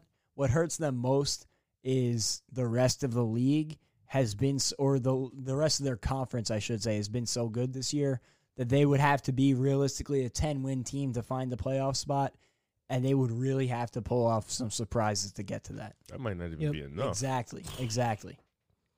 a move that happened So I love my division, man. A move that happened is Dez Bryant signed with the Ravens officially. he was on a practice squad, but now they officially signed him. I think he started practicing with them already. I saw pictures of it today. He's been practicing with Lamar all summer. Mm. So, how much of a difference do you think Dez Bryant is going to make for the Ravens? I think it just depends on how is he going to come back. You know, he hasn't played football in what damn near two years. If if you're, give me your opinion. Do you think that he's going to come back at least like his old self, like, or can he come back and be a, a, a number two wide receiver? like That's a better question. okay. His number one is a little bit of a stretch at this point in his career. Ooh, uh, you look at you look at his numbers. And the last time he played in 2017 with the Cowboys, he put up six touchdowns, 838 yards on 69 receptions. Like that's really good production from a wide receiver. And at 31 years old, not having played in the league for three years, I just don't know if he can get back to that. It's a it's a really tough league, and it changes a lot. You got to remember the type of play, type of receiver he is too. The guy to go get it, the big time play receiver. So it, It's taxing on your body. He's It's a good gamble. of the league for a I think it's a good gamble. Yeah, it was a great move for the Ravens because realistically, there's no harm done if he doesn't pan out, and if he does, you have yourself a receiver and a receiving corps where really nobody's stood out so far this year. I think it wa it was a high, a low risk, high reward move for them, but I just don't know if he could pan out. I would rather take a chance on Antonio what? Brown than him. I I'm gonna think bet my house. I'm gonna put the the money on it. and I'm gonna say he's gonna thrive. I think this move just smells desperation out of the Ravens. They know they don't have a receiver. They know they can't trade for anybody. Well, they probably can, but they haven't. And that's the weakest position on their roster. When you look at their secondary, their linebackers, their defensive line, offensive line, tight ends, running backs, quarterback, wide receiver is the only position that they desperately need. Hollywood Brown hasn't been that guy worthy of how high they picked him. And this move was a desperation move. Dez Bryant hasn't had a, a 1,000 yard receiving season since 2014.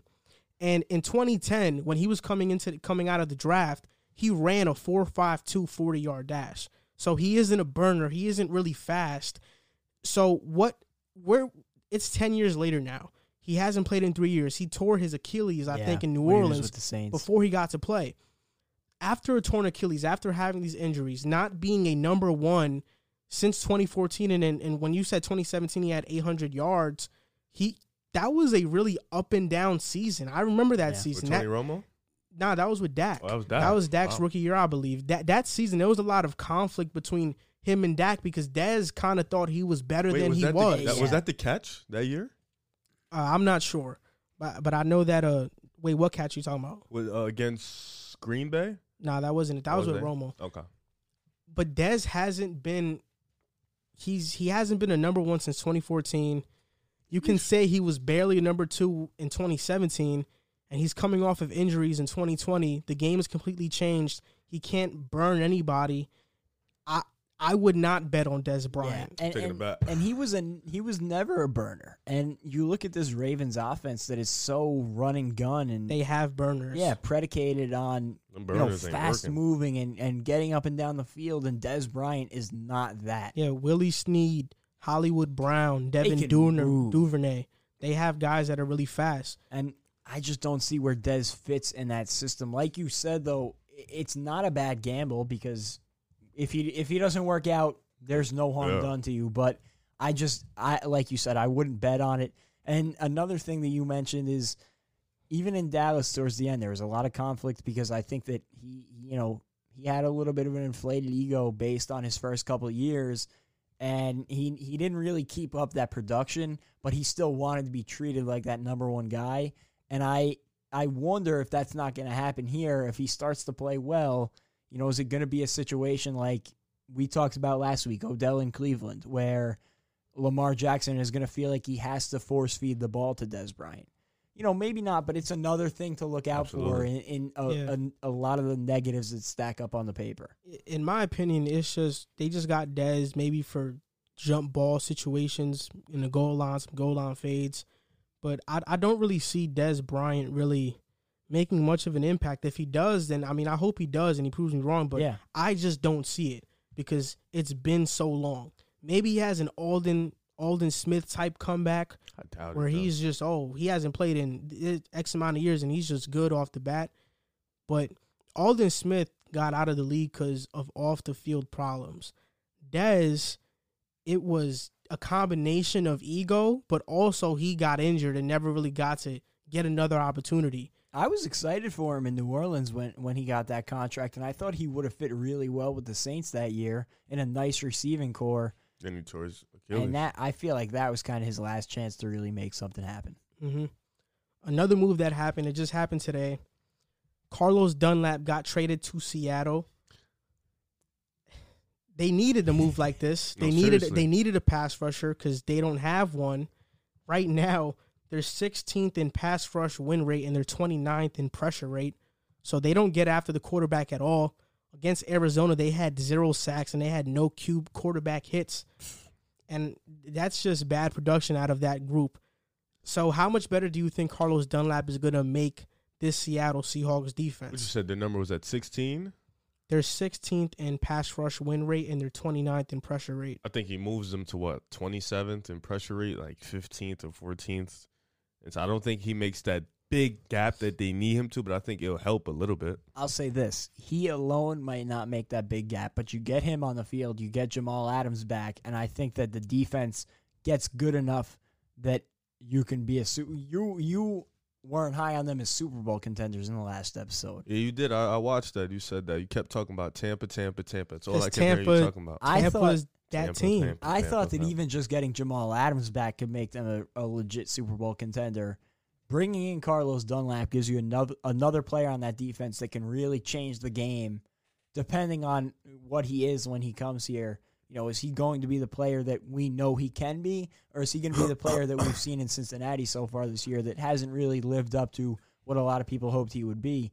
If he can hit that potential, again, the Seahawks aren't going to have a top five defense, might not even have a top 10 defense, but I think the defense can be solid enough that with the offense being as prolific as it is, they can be a Super Bowl contender. I wasn't high on Seattle last episode, and I'm definitely not high on them after this move either. I think it was just a whatever move. I mean, Carlos Dunlap. One, if Jamal Adams is there, I don't think their defense can be good enough still. Because the reason they get torched so much is because they have no pass rush. Carlos Dunlap has one sack this year. He's a career seven to nine sack guy. He's not an elite player. He's not a game changing player. And if you have guys on that defensive line that aren't very good, and now you add in a good player that can be great on some nights, it's still not doing much because they can probably key in on him and double him. They need to add another pass rusher. And there's some on the market right now. Takkarist McKinley's one of them in Atlanta, former first round pick that they can add. But I don't think Carlos Dunlap Dunlap really adds anything that's gonna make them even a mediocre defense going forward. Like this isn't this isn't what he once once was. This isn't a career achievement award, you know, because he leads the Bengals all time in sacks. Wow. He leads them all time in sacks, but that's not him now. what are you getting in 2020? You're not getting a player that is a great to I an elite player You're getting a going to change your defense. you're getting a player that's better than every guy you got on your D line right now. So it's it's a plus nonetheless. I mean, it's it's probably not going to do much in a sense, and if you're still going to be all on Russell to do what he needs to do to get them a win down the stretch, but still, it's a it's an okay move nonetheless. I mean, in 2019, he was tied for third with a PFF grade of 89.7. Dunlap. Yep. He had an 89 run defense grade and a 77.8 pass rush grade.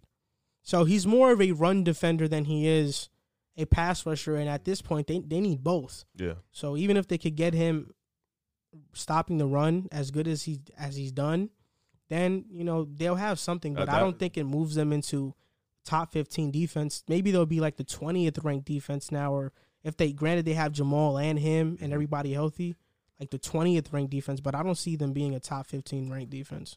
Let me ask you something. And this this can kind of segue to our next segment a little bit.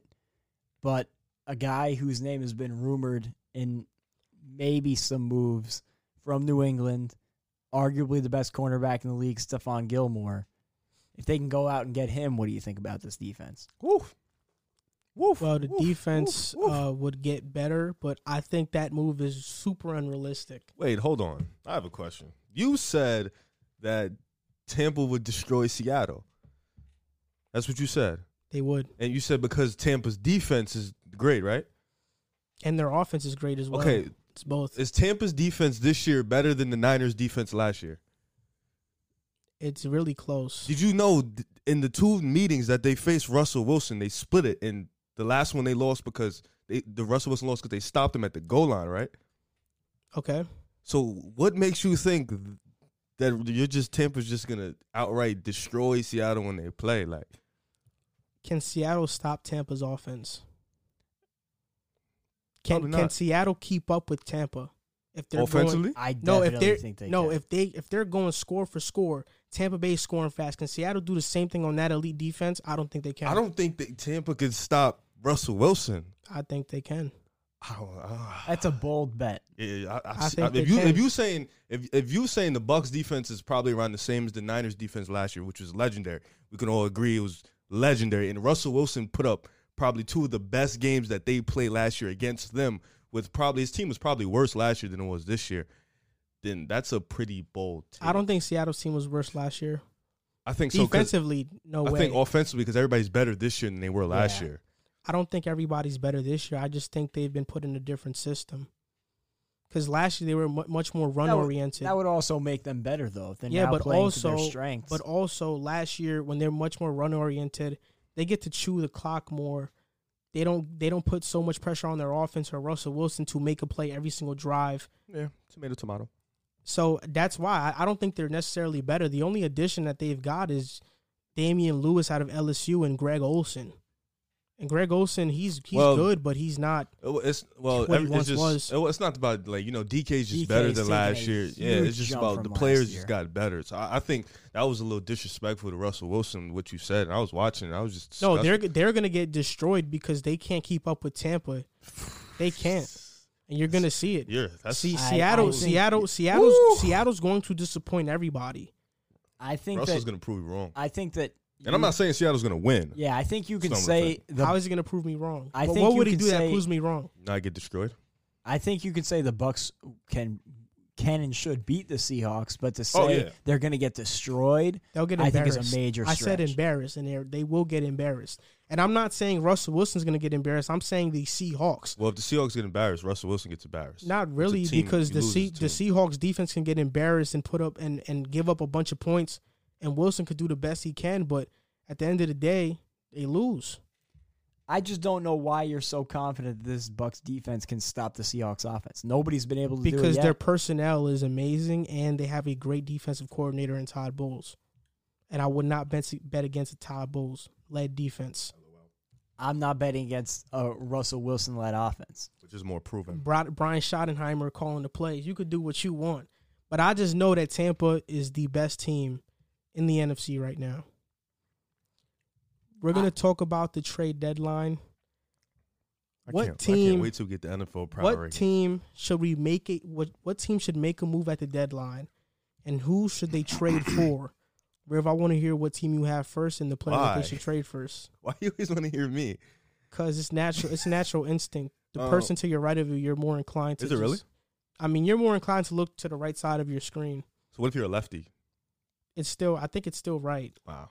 Um, the us Eagles, obviously Eagles. I think we need to make an addition for a receiver. We need to get Alshon Jeffery off the books. That's what that's what I think we need. I think we need to go for a veteran receiver, somebody who can take the top off. Maybe somebody who can stay healthy because Alshon and DeSean Jackson have not been healthy.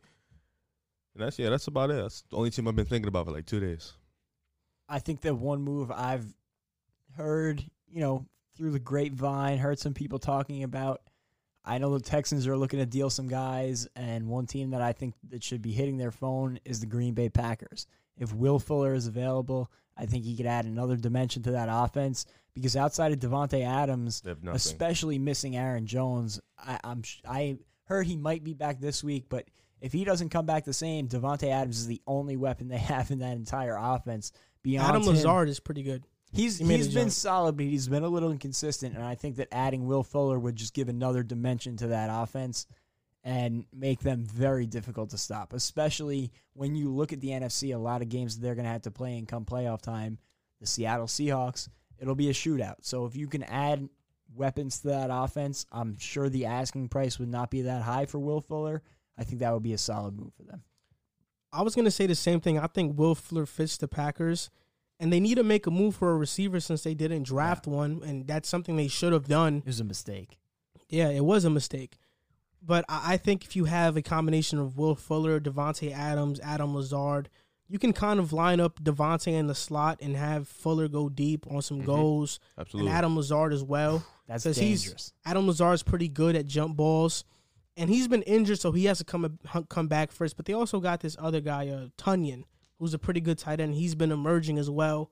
So they just need to add something to their offense because at this point, they can't really add anything to their defense. They're most vulnerable against the run, and I don't think there's any linebacker that's going to fix that. That can come to Green Bay and fix that instantly. but you can definitely improve your offensive firepower so you can put up points with the best of them. And I think that's what they're missing. I would love to see Will Fuller going deep with Aaron Rodgers throwing to him and an offensive line, which is something that Deshaun Watson has lacked pretty much his whole time there in Houston. So, and that's really what Will Fuller is. He's a burner. So, if you can get him some time to run a route downfield and have Aaron Rodgers, one of the best deep ball throwers maybe ever, throwing the football to him, and then you have Davante Adams as you know a release on some of those routes, that would be scary. I mean, the, the Texans are shopping everybody. They want to. They're shopping Kenny Stills. JJ Watt. They've been reports about Brandin Cooks. JJ Watt is one of them. So if the Packers could get any of these guys, a Cooks, Fuller, Stills, I think Cooks maybe would a be John, really maybe a John Ross from Cincinnati, and see what he can do. Dante Pettis from the 49ers, Alshon Jeffery, maybe Yeah, and, and, AJ Green, and I think something like that. the Eagles should also be looking at a bunch of those guys too, because like you mentioned, they're weak at receiver, and any of those guys would help out in that receiver. They're pretty core. weak at quarterback too. You seen you seen that guy?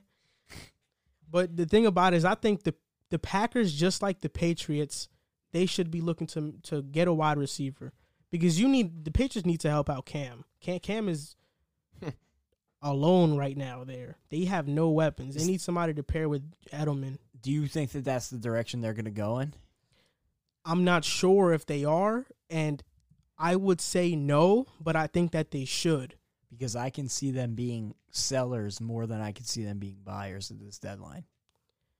I could see it too. I mean, the deadline. When does it end? It ends Tuesday or Wednesday, right? Yeah. Tuesday or Wednesday. 4 p.m. on Tuesday, November 3rd. Mm.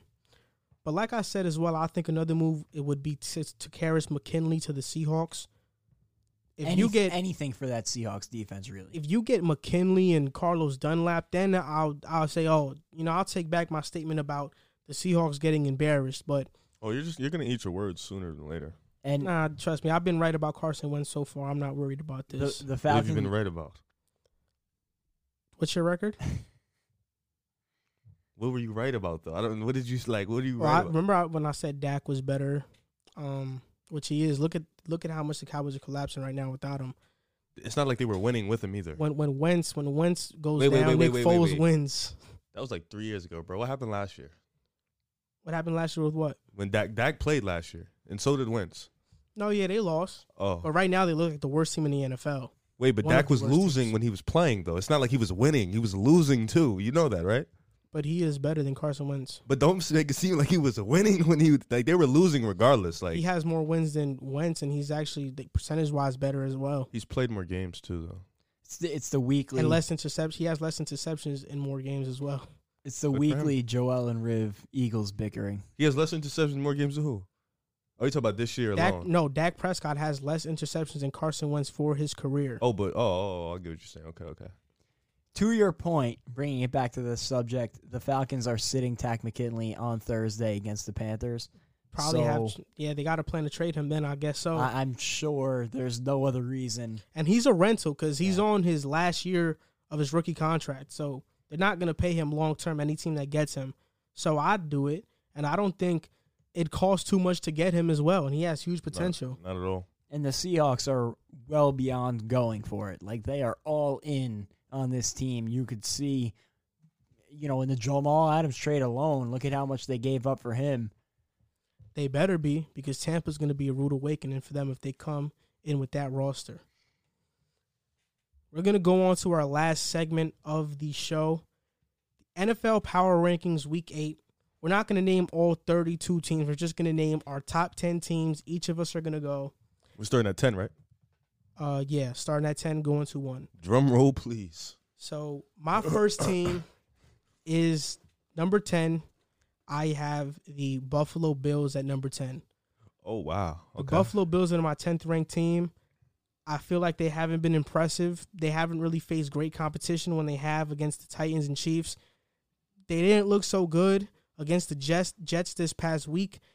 It wasn't a, wasn't an impressive win, so I have the Bills at 10. Then at 9 I have the 49ers. Oh wait, you're going like that.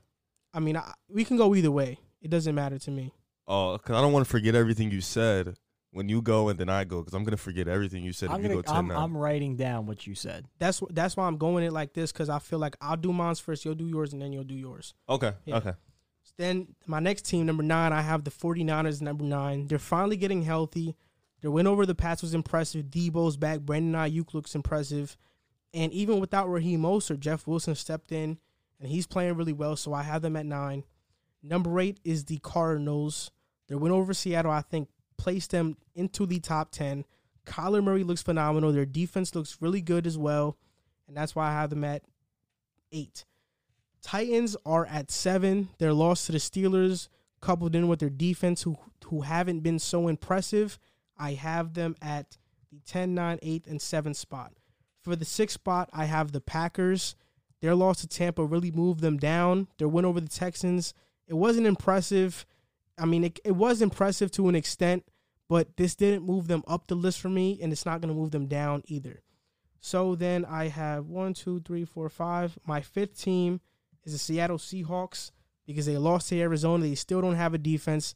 They're at five because I still love and trust Russell Wilson to carry the load and finish out the season strong. Then at number four, I have the Ravens. Mm. I just feel like the Ravens are super vulnerable when they can't get the run going. When they start facing these better teams like the Steelers, which I'm predicting the Steelers to win that game, they can't win because they have to play from behind, and that's not Lamar Jackson's strength. And I don't think they can beat any of these top teams I have ahead of them. For number three, I have the Steelers. Their win over the Titans was impressive. They're the only undefeated team left, and the Steelers have a top 10 offense and defense in the league. Number two is the Kansas City Chiefs. They beat Baltimore. They they who else they beat? They beat the Bills. They've had some impressive wins. They're also the reigning Super Bowl champion. That's why I have them at two. But nobody can beat this first team. My number one team is the Tampa Bay Buccaneers. After acquiring Antonio Brown, they are by far the best team, the number one team in the NFL. Mike Evans, Chris Godwin, Gronk, who's coming into his own, Ronald Jones, Rojo, Tom Brady, AB, a top five defense. It's a no brainer that this team is the best team in the NFL and the best team by far in the NFC. That was cool. It's a pretty cool list. Um, it's wrong, but um, this cool list. uh, Jack, you ready, or you want me to? You go. so I did this off like just last week. So excuse me, but um, number ten, I got your uh your your fans, your lover boys. I have the Titans at ten. I feel like that that L, the first real. The Bills was competition, but that was their first real competition at the top of the AFC, and they failed. They lost. Number nine, I'm gonna go with the Cards. I feel like they jumped into the top ten with a very impressive win against the Seattle Seahawks. Eight, I'm gonna go with the Saints. I feel like they've just been tread, treading on good water. They've been getting a couple wins, getting healthy, getting back on track. Seven, I have the uh, Seahawks. They dropped a little bit with that loss against the Cardinals. Six, I'm going with Green Bay. Green Bay got a solid win against a pretty bad team, but nonetheless, a win is a win. Five, I that's where I put Baltimore. I have Baltimore at five. Oh wait, no, no, no, no, no. Pardon me. Pardon me. Run that back. Five is the Seahawks. five is the Seahawks. Pardon me. Six. Yeah, five is the Seahawks. Pardon me. Four. I have the Ravens. Pardon me. Four is the Ravens. I feel like they've been also treading on good water, just getting wins, getting back to it. Three, like we said before, I have the Steelers. I feel like they're undefeated, but they didn't really play anybody yet other than the Titans, and they almost blew that game. Number two, I don't know what's wrong with you. That's where I have your Bucs. They are the second best team in the league. You like to they, you like to go high on their defense. They haven't when they played competition, they've lost twice. So I don't see Against That- who? The Bears and the Saints. and the Saints? Yeah. You don't think the Raiders are probably as good as the Bears? Didn't you just say when they play? Okay, all right, all right. I don't think the Raiders are that great. I mean, we can cancel both of them teams out, and they beat the uh, Packers and they lost to the Saints, so they're one and one. They dominated the Packers. Yeah, and lost team that the you have in your top ten, and the Bears aren't in your top ten. So The the, Packers are, in competition, I mean, I had the Bears as competition until you tried to jump the Raiders in there. but you said zero and two. but wouldn't the Packers be competition? That's a good point. That's a good point. You're right. That's a good point. So one and two. I'm sorry. Oh, And dominated, dominated. they dominated, lost twice, and that defense has locked up the Broncos and the pretty weak teams. Good job. They let the Chargers score 41 of them. The number one team in the league, and it's still it's still that guy, Patrick Mahomes, Super Bowl winning team, the Chiefs. I have them at number one. They're going to be number one for a very long time until somebody could take them off the top. So that's my list. This is tough for me, and I- I'm glad we didn't go to 15 because even the well, I almost wish we went to 15 because the 10th spot was very, very hard for me, and I almost debated between like four teams at 10. So I want to first give an honorable mention spot shared by two teams, the Rams and the Bears. They were two teams I was debating on top 10. Mm. I think they could easily be considered top 10. And then at number 10, I have two teams that I think could either be flip flopped the Saints and the Bills. Both of them, although I think they have the potential to be top five teams in the league, haven't shown that so far this season. They've been a little bit disappointing, but at any point, I think that either of those teams could be a top five team in the league. At nine, I'm going to go Niners. I think they're getting back healthy, and you saw last year healthy. Although they're a different team, last year healthy, they were a Super Bowl contender. Um, and when they have been healthy this season, they've looked really good. So getting them back healthy, I think the biggest thing against them is their division. Uh, number eight, I have the Cardinals, a huge win against the Seahawks. I was really impressed with them. They've been up and down like a seesaw ride at the start of the season, but I'm high on Kyler Murray. I said at the beginning of the year, I know Joel agreed with me. I think they're going to be a playoff team. Coming in at seven, I have the Titans. I'm still high on them. I, I took them down a few notches after the loss to the Steelers, which even myself, I might have been a little bit unfair with how much I knocked them back. I'm still super high on them. I really like their defense.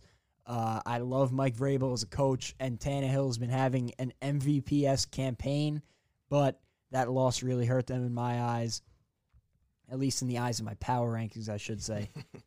Number six, I have the Ravens, a team that, again, I was talking about them before, and I almost wish I had put them higher on this list, but it's just where they fell when I was ranking them. I still think they're one of the best teams in the league. They, you know what they are. Come playoff time, it's going to be a question mark, just like it was last year. Can they answer the challenge this year? And, and like many other teams, we're going to find out a lot about them in the coming weeks. But I'm still high on them. I love Lamar Jackson. I can't understand all the hate he gets. I can understand it, but I think it's ridiculous.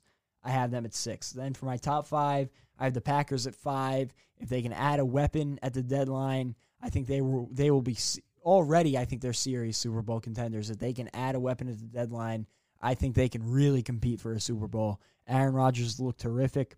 Number four, I have the Seahawks. I know you've knocked them a lot for their defense, and well, I don't think their defense is there yet. I do give them credit for the fact that they're missing Jamal Adams, who is a cornerstone of that defense right now. Russell Wilson has been incredible. That offense has been really great all season long. And it was a tough loss to the Cardinals, a really good team so far this season. That's why I didn't knock them down too far. Number three, and I debated on these top three teams, but I ended up deciding on placing them on where I think they're actually at, not based on what I've seen so far this season. Mm. So I have the Steelers at three. Okay, fair assessment. If we were ranking it based on who's had the best season so far, I would have the Steelers at one. Steelers at three, great defensive unit. Ben Roethlisberger has proven me totally wrong, and they have been the most impressive team this season.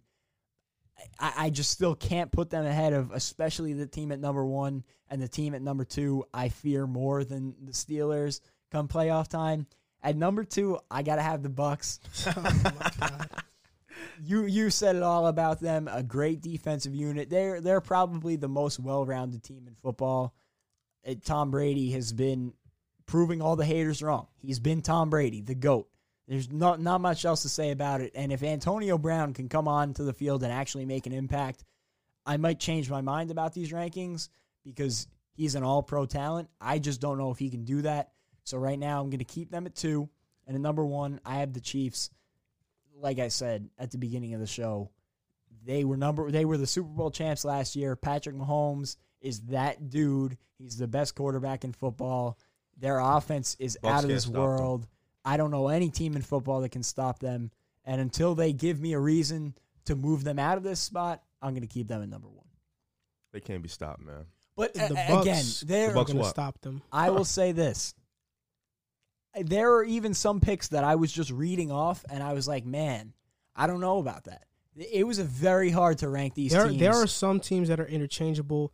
I mean, for me, the notable teams I left off were the Bears, the Saints, the Browns, and Colts.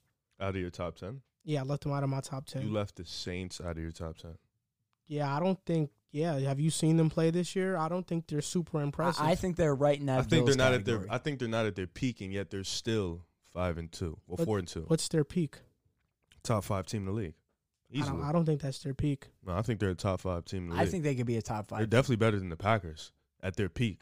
I don't think so. Well, they beat your boys, so Week one, what a fluke win. That that was that was that was that was the How was it a fluke win if you thought the Bucks were gonna win? It was a fluke win because Oh, the that it was the out. Bucks' first time together, first time on the field. And you field picked the Bucks to win. in a game. and you picked the Bucks to win. Let me ask Because this I believe question: in Brady. How many? You of, thought Tom Brady didn't have any arm arm strength left. so- how many of these teams do you think can actually compete for a title this season? Five. Three. I'm saying, and I'll be generous. it's between here. the Bucks, Chiefs, and Steelers for me. I like I don't see the Ravens beating the Steelers, and I don't see any team in the NFC beating the Tampa Bay Bucks in the playoffs. I don't see that. I don't see that. And in the AFC, I don't see any team that can beat the Chiefs or the Steelers come playoff time. That's just my opinion. I'm gonna say, in my mind, there's five definite competitors for a Super Bowl this year. You could stretch the list if you really wanted to be generous and say seven. Who's your five? I have Chiefs, Bucks, Steelers, Seahawks, Packers, and then you could make an argument. If you said Ravens or Titans, You, I wouldn't call you crazy. You would put the Packers over the Ravens? personally right now, based had- on what I've seen. Based on what I've seen, only because the Packers have played some better competition this year and, and proven themselves more. Okay. Right now, I had Chiefs, Bucks, Steelers, Ravens. Those are my four.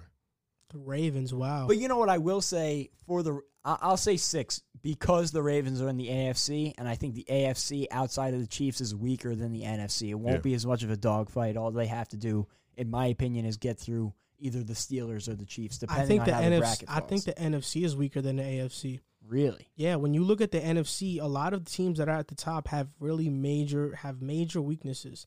The Packers, they can't stop the run. I think The but they're Seahawks- deeper though. The, the NFC is a Seahawks- deeper The, conference. the Seahawks, they can't play defense to save their life. What what other teams do you have on there? The Cardinals or the 49ers or you want to put the Saints? Like Rams. these teams have weaknesses. I think the Bucks are the most well-rounded team. When you talk about the AFC, you have teams who have much less weaknesses. The Steelers, the Chiefs, even the Ravens to an extent. The only weakness on their team is at a wide receiver. So between and then and then when you get to like the other teams like the Titans, Bills, and stuff like that, it's it's much closer.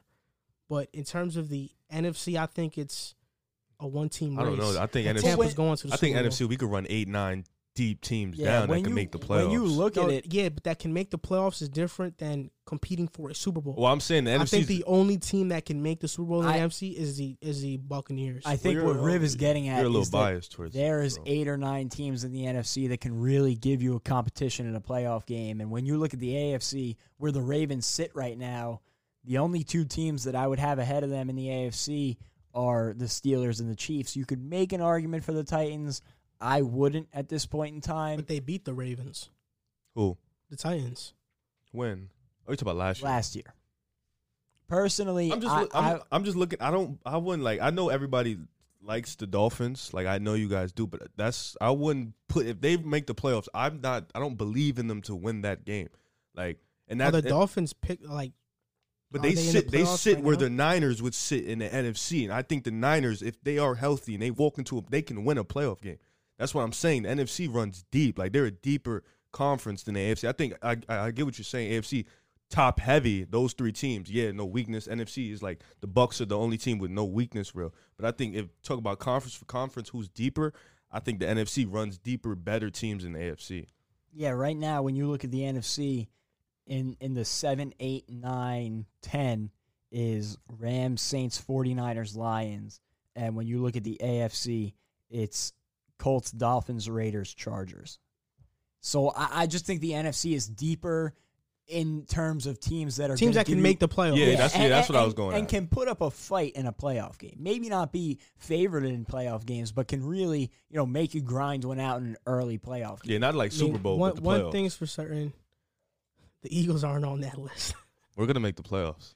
Yeah, because because of the division. Wait, division. but you guys wouldn't make the playoffs in our Oh division. no, no, no, no. So, and, like- and I'm not Oh, under any I was illusion that I'm they just, would. I'm no. just because you love to throw these jokes, but like you have like seven different favorite teams. no, That's the why Jets you be would getting it. the Jets would not make the playoffs in any division. Yeah, we're gonna make the playoffs. That's all that matters. Playoff team. So this does it for this show. I want to give a Patreon shout out to Jairo Conrado for pledging fifteen dollars. Our only Patreon pledger. If you guys want to pledge, you guys can go to I patreon.com feel like we just get one slash week. pick a side podcast. So this is gonna do it for this episode. We want to thank you guys for watching. If you guys can like, sus- like and subscribe the video. Follow us on all media platforms: TikTok, Instagram. They're all at Pick a Side Podcast. Thank you guys for watching, and see you next time. Hey guys, this is Al Galdi from the Al Galdi podcast. In case you didn't know, the show that you're listening to right now, as well as my show, is part of the Blue Wire Podcast Network. Blue Wire was founded in 2018 on the concept that independent podcasts would be more successful if they worked together. Today, Blue Wire has grown to feature 300 shows led by former athletes, media professionals, and passionate fans. Over the past few years, Blue Wire has privately raised over $10 million to expand its team podcast network and business operations. Now, Blue Wire is raising another round on WeFunder. WeFunder is a crowdfunding service that connects startups with investors. It's a cool platform that gives everyone the opportunity to be a part of a growing startup. You can invest for as little as $100. In other words, you don't have to be a millionaire to invest in cool companies on WeFunder. Blue Wire is raising money to expand its sales team and improve operations, which in turn will help this show continue to grow. If you would like to be a part of the Blue Wire investment round or want to find out more information, go to wefunder.com slash bluewire. That's wefunder.com slash bluewire.